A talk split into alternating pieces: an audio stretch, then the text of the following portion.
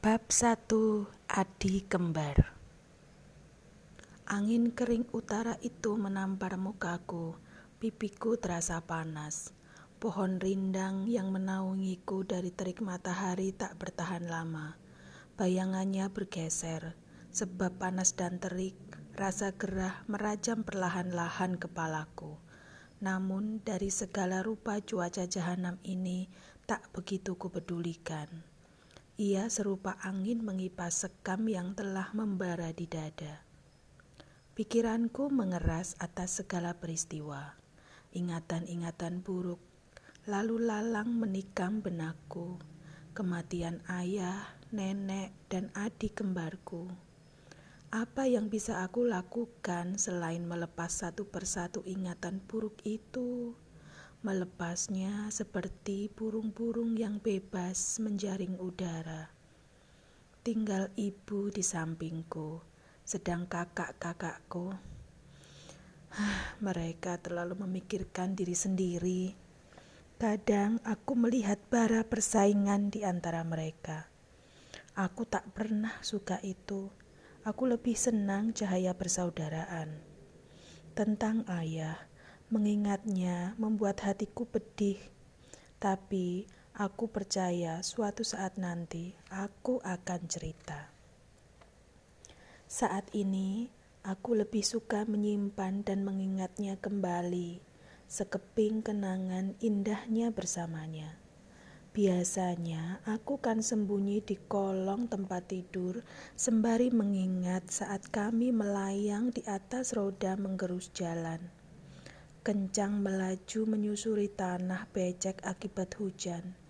Senang rasanya melihat baju berkibar-kibar diterpa angin karenanya. Seringnya aku tertidur di kolong itu, masuk ke alam mimpi bersama adik kembarku. Ia mengajakku bermain, layang-layang, gundu, berenang di sungai. Sungai, Iya, sore itu kami bermain di air sungai. Malamnya, tubuh adik kembarku panas meninggi. Tapi kata dokter, bukan karena air sungai. Adik kembarku meninggal melainkan karena gigitan nyamuk. Tidak demikian menurut ibu. Katanya, Ratu Danyangan sungai tengah berhajat mencari prajurit dari bangsa manusia atau meminta adik kembarku menjadi anak asuhnya. Berita yang sama aku dengar dari para tetangga bahwa seorang tengah memasang secajen di bawah pohon klampes ireng pinggir kali sebelah selatan. Usai melakukan ritual pesugihan, ia melepas danyangannya untuk mencari makanan sendiri, dan bocah yang kebetulan bermain di sungai akan sial menjadi makanan danyangan itu. Ketika itu, aku dan adik kembarku melewati pohon kelampis ireng. Aku melihat uang logam tercecer di samping bunga-bunga yang tersebar. Tampak pincuk daun pisang, jadah ketan, uwi, bili, dan umbi-umbian lain. Aku mencium bau dupa kemenyan dan terus berjalan. Tetapi adik kembarku tertarik dengan sesajen itu, dan ia mengambil beberapa uang logam. Lalu kami pergi ke sungai dan memainkannya. Saat asik-asik berenang, Kakiku tiba-tiba disedot pusaran air yang membetot kuat.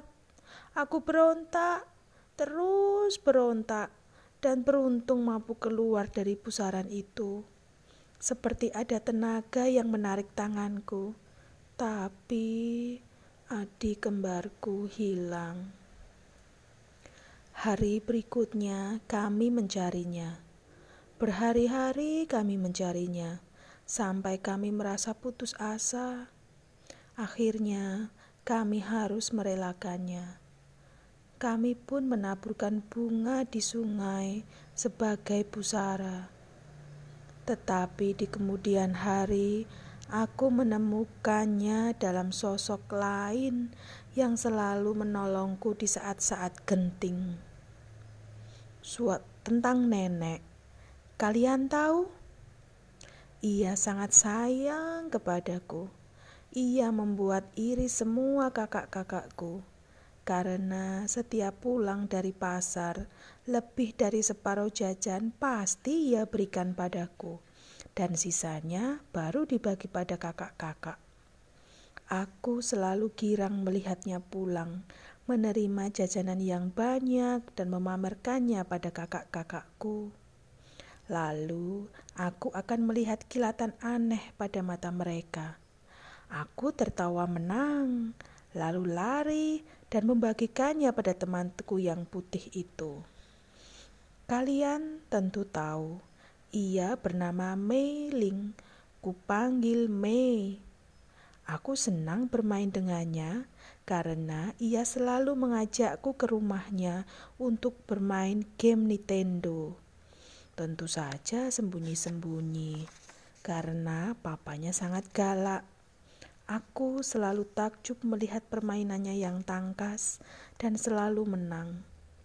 Sedangkan aku lebih sering kalah. Ia lalu tertawa-tawa mengejekku. Aku tak marah karena aku merasa ia tak benar-benar mengejekku. Lalu aku akan pura-pura menarik rambutnya yang panjang untuk membalas ejekannya. Meledaklah tawa kami bersama. Sedangkan teman-teman yang lain lebih senang bersama Narko. Ia anak paling kaya dan paling pintar di SD karena selalu ranking pertama sedangkan aku selalu di urutan kedua. Teman-teman sering berkumpul dan mengikuti narko. Itu membuatku iri. Maka aku lebih suka bermain dengan Mei. Karena seperti aku, ia juga kesepian tinggal di desa tanpa ada satupun anak yang satu sekolah dengannya. Ia bersekolah di kota, SD Santa Maria, Sedangkan semua anak di desa ini, termasuk aku, sekolah di SD Inpres. Suatu kali, kami mengajak mereka bermain, tetapi si Narko dengan angkuhnya mengejek Mei.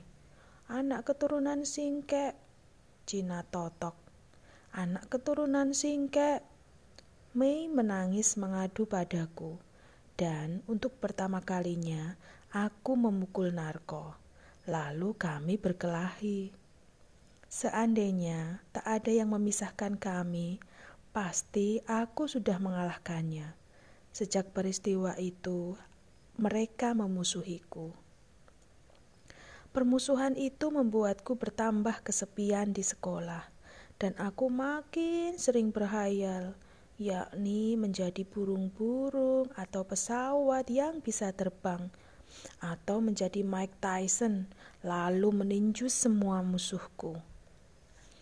Menjadi pendekar Wiro Sableng seperti dalam karangan Bastian Tito atau menjadi Arya Kamandanu dan pendekar syair berdarah seperti tokoh di radio atau menjadi warok legendaris Suro Menggolo dan Adipati pertama Batoro Katong supaya yang memusuhiku takut padaku. Tapi ternyata aku tak bisa menjadi bayanganku itu, tak satu pun. Setiap hari aku makin pendiam di sekolah. Aku merasa jenuh dan setiap berada di kelas hanya melamun saja. Hingga suatu saat aku tertidur di sekolah. Aku terbangun dan kaget. Semua telah pulang. Gelap memerangkap, mendung menutup matahari yang nyaris tenggelam. Hujan mulai turun kecil-kecil, dan aku keluar di hadang kelam dan hujan. Aku berlari kecil, menyusur jalan, menikung di gang, membelah lapangan mataku menangkap wajah adik kembarku dalam layang-layang putus yang terbang tinggi ke arah barat. Terang senja terpeluk hitam. Dari jurus mataku, samar-samar terlihat benang layang-layang itu terseret angin.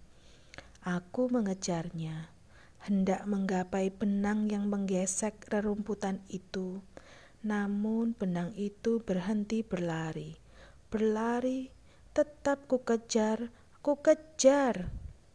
Akhirnya ia berhasil ku genggam, namun aku merasa terseret. Aku hendak melepasnya, namun begitu lengket, kencang benang itu merakat tanganku. Kuat, kuat sekali. Aku bingung dan tanpa terasa kakiku terangkat pelan-pelan, menjadi ringan dan melayang. Aku terbang, aku takut. Pelan-pelan aku melayang, makin tinggi menuju layang-layang. Ada senyum adik kembarku di sana. Terlihat banyak obor di bawah seperti kunang-kunang yang terbang rendah. Aku makin tinggi melayang di angkasa, memasuki kedalaman rongga langit dengan bintang-bintang di sampingku. Gerumbulan api dalam gelap tampak di bawah. Mungkin listrik telah padam. Hujan turun rintik-rintik, enggan jatuh ke bumi. Gerumbulan obor berbaris dari sekolah ke hutan lebat, menyusur sungai, angin malam merayapi api obor, membuatnya berpendar lalu mengecil dan perlahan-lahan mati. Orang-orang duduk lunglai dengan obor terkulai. Api sumbu telah mati satu-satu. Subuh berkumandang dan setetes embun jatuh di kelopak mataku. Aku terbangun, setengah menyadari sepasang tangan mengangkat dan membopongku. Kepalaku terasa diusap-usap dan ubun-ubunku ditiup. Angin memusar di rambutku. Rasa ingin merambat dari atas kepala, mengalir ke tulang-tulang, lalu menggigil kedinginan. Tangan itu menyentuh dadaku, mengajari tanganku bersedekap, dan perlahan-lahan rasa hangat menjalar ke seluruh tubuh. Ia membisiku syair yang mendengung, gigil berangsur-angsur pergi. Orang-orang menemukanku, pagi telah benderang. Seseorang yang kemudian kupanggil dengan Eyang membawaku ke rumahnya yang lapang dan luas. Sejak saat itu, aku separuh terlupa pada usul asal-usulku. Ibuku juga Mei menjadi bayang-bayang yang muncul hilang dalam kilatan kenangan. Potongan wajah ayah dan nenek mulai kabur. Aku lahir kembali dalam dunia asing, negeri antah berantah yang sama sekali baru tinggal wajah dan senyum adik kembarku yang mengembang dalam benakku. Kebersamaan kami selama sembilan tahun seperti goresan belati di kayu randu, kuat tapi tegas. Di sini, setiap hari yang aku lakukan hanyalah melamun dan makan. Tak ada sekolah, tak ada permainan kecuali bermain sendiri. Kesepian melilit hatiku, Aku seperti pohon bambu yang menjulang di tengah padang ilalang. Sunyi senyap hatiku. Rumah yang kutempati demikian luas, dengan tembok luar seperti benteng. Bagian paling depan adalah pintu besar terbuat dari kayu jati, biasa disebut dengan kori. Setelah melaluinya, kita akan menemukan halaman dengan pohon beringin besar yang terpacak kokoh, membuat halaman depan begitu teduh. Di belakangnya ada pohon sawo kecil kembar di sisi kanan dan kiri.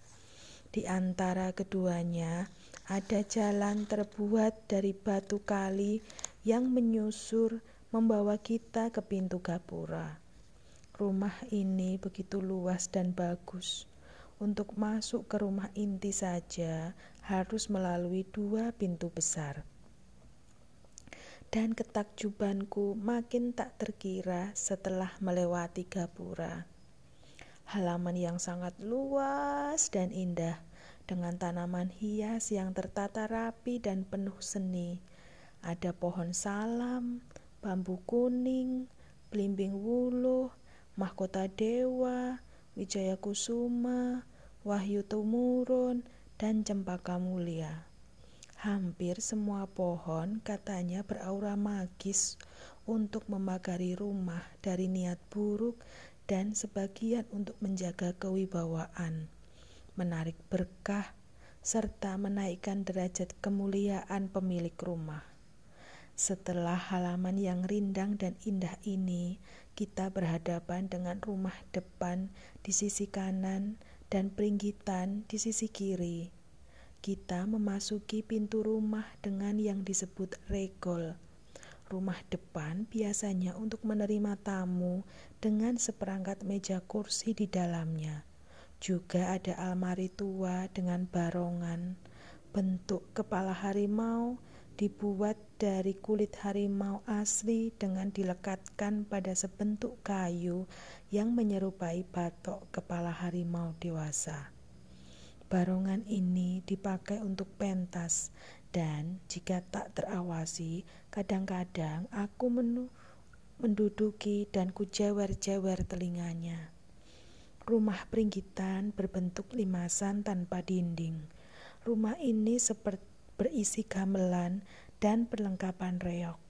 Biasa dipakai untuk tetabuhan dan latihan reok. Setelah rumah depan, kita menuju rumah belakang cukup luas dengan tiga kolam kolong ruang di bagian belakang. Sisi kiri dan kanan sebagai tempat tidur. Masing-masing ada tiga kamar berderet ke belakang. Sedangkan ruang tengah untuk sanggar pemujaan, tempat sembahyang, semedi. Tempat ibadah ini memanjang ke belakang sepanjang tiga kolom kamar tidur tadi. Aku tidur di kamar paling belakang sisi kiri. Sebelah kiri rumah belakang atau belakang rumah peringgitan adalah tempat memasak dan ruang makan. Mereka dihubungkan dengan pintu yang biasa disebut lawang butulan. Dan rumah yang paling belakang adalah babrakan, tempat menyimpan hasil bumi dan berbagai macam alat-alat pertanian atau barang gudang lainnya. Setiap rumah ditopang oleh empat tiang jati yang kokoh berdiameter satu meter dengan usuk dan reng yang, pa yang saling menjalin erat.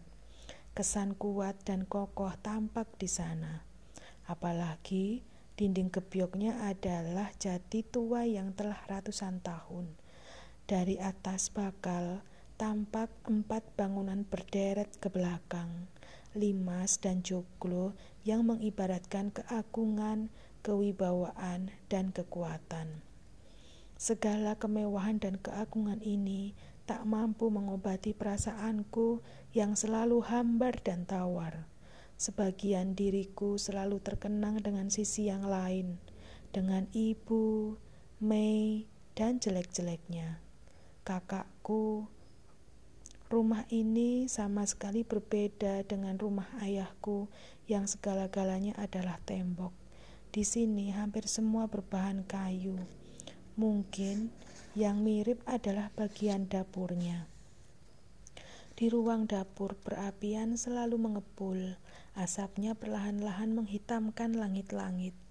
Di bagian belakang ada pekarangan luas, tempat hewan piaraan diternakkan ayam Jawa dengan kandang yang rendah dan tertutup, kambing-kambing dalam kandang bambu yang lebar, dan tujuh sapi di kandang paling besar dan tinggi setara rumah.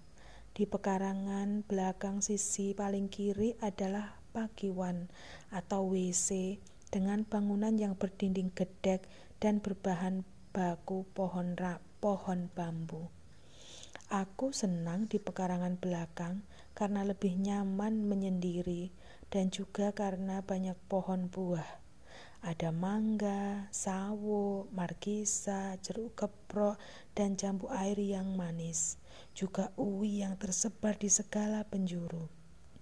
Kabarnya, tanaman ini dipakai sebagai salah satu piranti susu kekebalan. Ketika musim buah, setidaknya setiap habis asar hingga menjelang maghrib, aku memanjat dan bertengger di dahan-dahan sambil memakan buah yang masak sambil memandang segala hal di bawah. Nikmat betul rasanya. Selain pohon-pohon itu, yang menarik perhatianku adalah sungai di belakang rumah.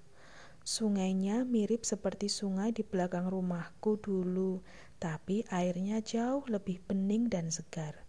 Aku dimarahi Eyang jika bermain di sungai karena berada di luar tembok besar yang membentengi rumah ini. Tetapi secara sembunyi-sembunyi, aku tetap bermain ke sana dengan jalan membuka pelan-pelan pintu di belakang kandang sapi. Pintu yang biasa disebut dengan godri, pintu inilah satu-satunya jalan menuju sungai. Jika sudah di sungai, hal yang kadang memanggil adalah kembali ke asalku. Tempat ibu ada di sana, juga pusara ayah dan nenek. Aku membayangkan air sungai kembali menghanyutkanku kembali ke rumah asalku, mengekalkan kenangan bersama adik kembarku. Namun, nyaliku tak pernah cukup untuk menghanyutkan diri. Benakku langsung begitu saja digerayangi berbagai bentuk hantu menakutkan. Wewe gombel dan gendruwo yang hidup di pohon besar tepi sungai dan siluman buaya putih yang hidup di dalam air. Eyang tahu kegemaranku di belakang, dan mungkin karena kasihan atau rasa sayang, lambat laun ia melonggarkanku untuk bermain di sungai. Sering dalam kecipak air dan rendaman kaki di dinginnya sungai, aku terkenang pada Mei, teman putihku yang baik. Tapi panggilan yang paling kuat datang dari adik kembarku. Tangannya sering muncul dari balik rumpun bambu yang bergoyang, lalu melambai mengajakku melayang ke udara. Namun, ketika aku mendekat, tangan itu perlahan menjauh, melayang seperti layang-layang, terbang, dan lalu menghilang di angkasa. Aku mencoba menunggu tangan itu kembali, namun kelam selalu datang menghadang. Kenangan lambaian itu Layang-layang itu kini menjadi gelap yang menerjang senja.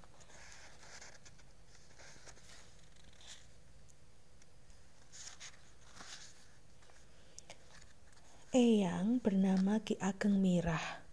Kabarnya, ia disebut demikian karena jiwanya yang pemurah, penolong bagi si miskin, suka berderma, setiap Jumat, orang-orang berkumpul di halaman dan Nyi Ageng Mirah membagi-bagikan hasil pertanian kepada mereka. Ada sekarung beras, kedelai, atau jagung telah dipersiapkan jauh hari sebelumnya. Setiap pembagian itu, aku ikut membantu, terutama mengangkut bahan pangan dari gudang hingga ke halaman. Sembilan murid Ki Ageng Mirah tentu lebih sikap daripada aku, tapi setidaknya tanganku yang kecil ini ikut meringankan tugas mereka. Setelah acara angkut-mengangkut itu selesai, biasanya aku duduk-duduk saja di bawah pohon sawo yang rindang sambil mengawasi proses antrian itu. Sebelum si pengantri menyerahkan daun salam bergaris silang sebagai bukti antrian, Seorang murid Ki Ageng Mirah mengucapkan salam. Assalamualaikum. Jika pengantri itu diam atau kebingungan menjawab, maka si murid mengajarinya. Lalu, sesudah acara serah terima bantuan itu, si murid mengajarkan syahadat pada pengantri. Maka dengan demikian menjadi muslim dan bersaudara kita semua. Demikian kata si murid. Menjadi muslim itu apa dan bagaimana? Tanya pengantri. Lelaki kurus bercaping petani. Kemudian si murid menjelaskan dengan sopan dan lembut tentang agama Islam dan bagaimana menjadi muslim yang baik. Demikian terus berlangsung acara itu hingga kupingku menangkap percakapan lain yang menyengat kupingku. Kabarnya, Raden Katong dan Ki Ageng Kutu berseteru. Sayang sekali, mereka sejak lama menjadi sahabat. Sayang, jika lima orang sakti ini pecah, kata pengantri. Perempuan tua dengan kinang menyumpal mulutnya. Iya, tapi kabarnya Ki Ageng Mirah bakal mengunjungi keduanya untuk mendamaikan. Perempuan muda dengan rambut kusut masai sebahu itu menimpali. Ya, semoga saja Ki Ageng Mirah berhasil. Bagaimanapun juga, kita tak peduli kadipaten ini mau dibawa ke mana. Yang penting kita bisa makan, ada papan, sandang, dan aman. Betul. Aku mendengar percakapan kedua orang itu dan meraba-raba maksudnya. Suatu hari, ku beranikan diri bertanya maksud perbincangan itu kepada Eyang. Kendati tidak yakin, Eyang akan menjawabnya. Tetapi ia menjawab pertanyaanku dengan cerita panjang lebar, seolah sejak awal ia ingin aku mengetahuinya. Aku mendengarkan dengan sungguh-sungguh.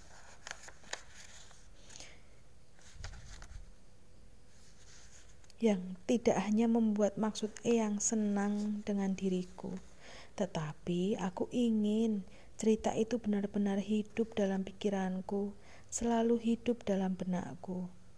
Dan sambil rebahan di depan, Eyang bercerita.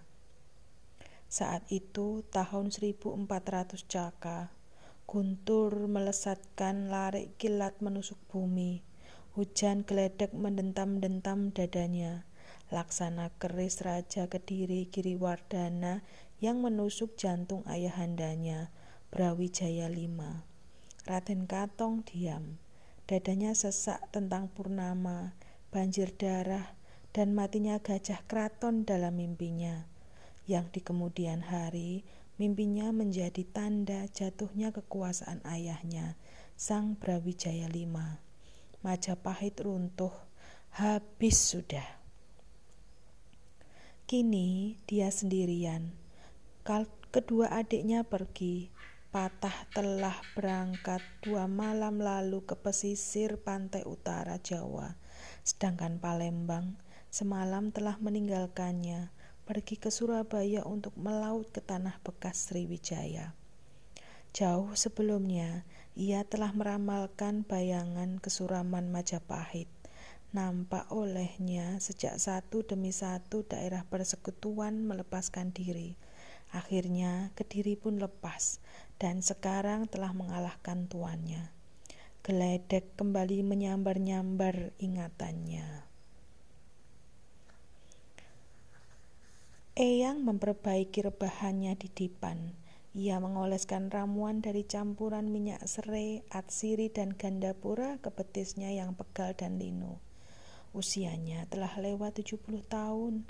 Bagaimanapun saktinya ia, kekuatan tubuhnya tetap akan termakan usia. Pandangannya kini melayang jauh ke atas genteng, menelisik dalam mendung-mendung, entah menggapai kenangan yang mana. Lalu ia melanjutkan cerita setelah menyodot rokok tembakaunya dalam-dalam dan hembusannya kuat-kuat. Majapahit boleh habis, namun daerah di barat pegunungan Wilis dan timur Gunung Lawu, Pranaraga, mulai muncul pergerakan baru. Daerah bekas kerajaan Wang Wangker ini termasuk dalam persemakmuran Majapahit. dulu pernah dicaplok Erlangga pada tahun 1035 Masehi. Namun itu bukan berarti Ponorogo telah musnah. Kini seseorang mulai membangunnya kembali. Ia adalah Raden Katong. Sebelum Brawijaya V terusir dari tahtanya, Raja Majapahit terakhir itu telah mengangkat putranya sendiri, Raden Katong, untuk menjadi adipati di daerah Wengker ini. Daerah ini dipilih karena hutannya sangat lebat dengan binatang-binatang hutan, terutama harimaunya yang terkenal buas daerah yang aman bagi kerajaan ekspansi kerajaan Kediri. Pronorogo bakal dijadikan Raden Katong sebagai tempat untuk membangun kembali keagungan Majapahit yang telah runtuh. Demikianlah cita-cita besarnya. Raden Katong beserta empat pengiringnya, Ki Ageng Kutu, Honggolono, Ki Ageng Mirah, dan Ki Ageng Gentan, bau membau membangun daerah itu mereka disebar ke empat penjuru, Ki Ageng Kutu di selatan, Honggolono di barat, Ki Ageng Mirah di utara, dan Ki Gentan di sebelah timur. Sedangkan Raden Katong sendiri di tengah-tengah, di sebuah desa yang bernama Telatah Timur. Namun karena perbedaan pendapat, Ki Ageng Kutu dan Raden Katong berseteru, dan babak baru pergolakan dimulai sejak itu. Perseteruan sengit itu bermula dari perbedaan keduanya dalam mempersepsikan kedudukan agama baru Islam di sana. Mereka berdua bersih tegang untuk memakai agama apa bagi kadipatennya. Raden Katong bersikeras, kelak bakal menghidupkan kerajaan Islam bagi Pronorogo. Tetapi Ki Ageng Kutu menolaknya. Baginya, Hindu adalah kebenaran turun-temurun yang abadi dan tak tergantikan. Kita tak bisa menolaknya seperti bah yang digelontor dari angkasa, seperti hujan yang tak bisa kita tangkal, kalaupun ada pawang. Itu hanya menunduk atau memindah hujan, tidak lebih, ucap Katong. Tapi kerajaan terbesar adalah Majapahit, kerajaan Hindu yang menundukkan samudra dan negeri seberang. Dewata Raya melindungi dan bakal menjaga kewibawaannya. Ki Ageng bisa lihat sendiri, sekarang Majapahit telah hancur.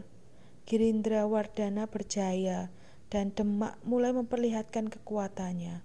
Raden Patah telah digandeng para sunan mendirikan kerajaan Islam di tanah Jawa ini. Tapi bagaimana dengan Blambangan dan Bali? Juga Girindra Wardana sendiri, bantah kutu. Dan perdebatan alot itu makin meruncing dan melukai harga diri masing-masing.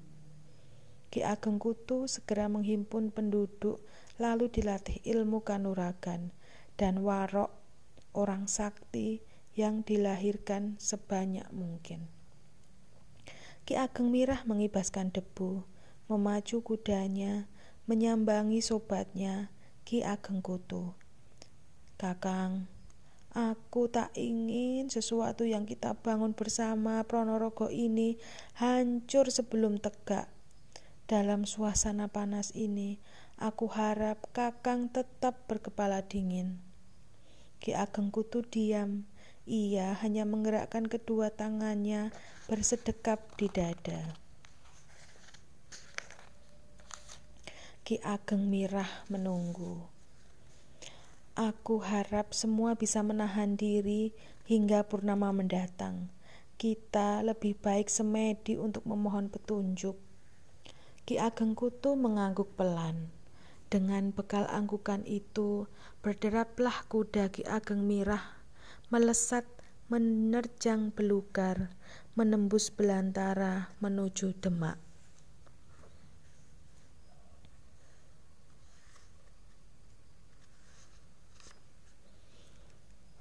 Katong dilanda kegelisahan atas perseturuan dengan pengawal sekaligus sahabatnya itu. Ia menyimpan rasa tak enak pada kutu, tapi rasa tak suka dan tak enak itu dipendamnya dan ditekannya dengan terus berdoa agar pendirian kutu berubah. Sementara itu, Ki Ageng Kutu terus saja melahirkan warok. Namun akhirnya ia diam-diam pergi menuju Gunung Wilis, bertapa untuk menentramkan hatinya yang juga bergejolak karena perselisihan itu. Selama tiga malam, dia hanya bertekur di puncak wilis. Angin gunung mendesau dingin, menggigit tulang, mendesirkan kulit, tapi yang membuatnya beringsut. Ki Ageng Kutu setia bersila, semedi, wajahnya beku, matanya terpejam, mulut mengatup dengan napas pelan teratur dan tangan terjuntai ke lutut. Malam merambat pelan. Gerumbulan mendung yang menutupi bulan bergeser di tiup angin, membiarkan cahayanya sedikit lebih terang. Desau angin makin dingin. Tiba-tiba saja angin gunung menderu, memusar, menerbangkan debu pasir. Ini pertanda batinnya. Lalu sekonyong-konyong suara mendengung berpusing di kepalanya. Ia dilempar ke tempat asing, gelap di sana-sini, lalu suara berat mendentum dadanya. Sebuah perintah menyusup dan memecahkan telinganya. Kau harus mendaki Gunung Lawu dan menemui Sunan Lawu di sana. Sementara Angin memusar menerbangkan debu pasir di atas persilaannya. Ia langsung turun gunung, menyusur kelok demi kelok, menapak setapak, membelah belukar, menerobos onak duri, menyasak bulakan, dan melesat menuju diri, menuju Gunung Lawu. Sehari semalam Ki Ageng Kutu berjalan, menembus belukar hutan yang angker, Akhirnya, keteduhan hatinya berbuah juga. Di atas puncak Gunung Lawu, sebuah bayangan menghampiri. Bayangan itu mirip sosok rajanya yang telah mati. Ia merasa Sunan Lawu adalah Brawijaya V. Ia menyampaikan perkembangan babat alas di daerah Wengker. Bayangan itu diam saja seperti batu besar di tengah gua. Namun kemudian terdengar senandung nyanyian dari arah bayangan. Pelan-pelan, lambat laun, rasa luruh menyelusup di hati Ki Ageng Kutu.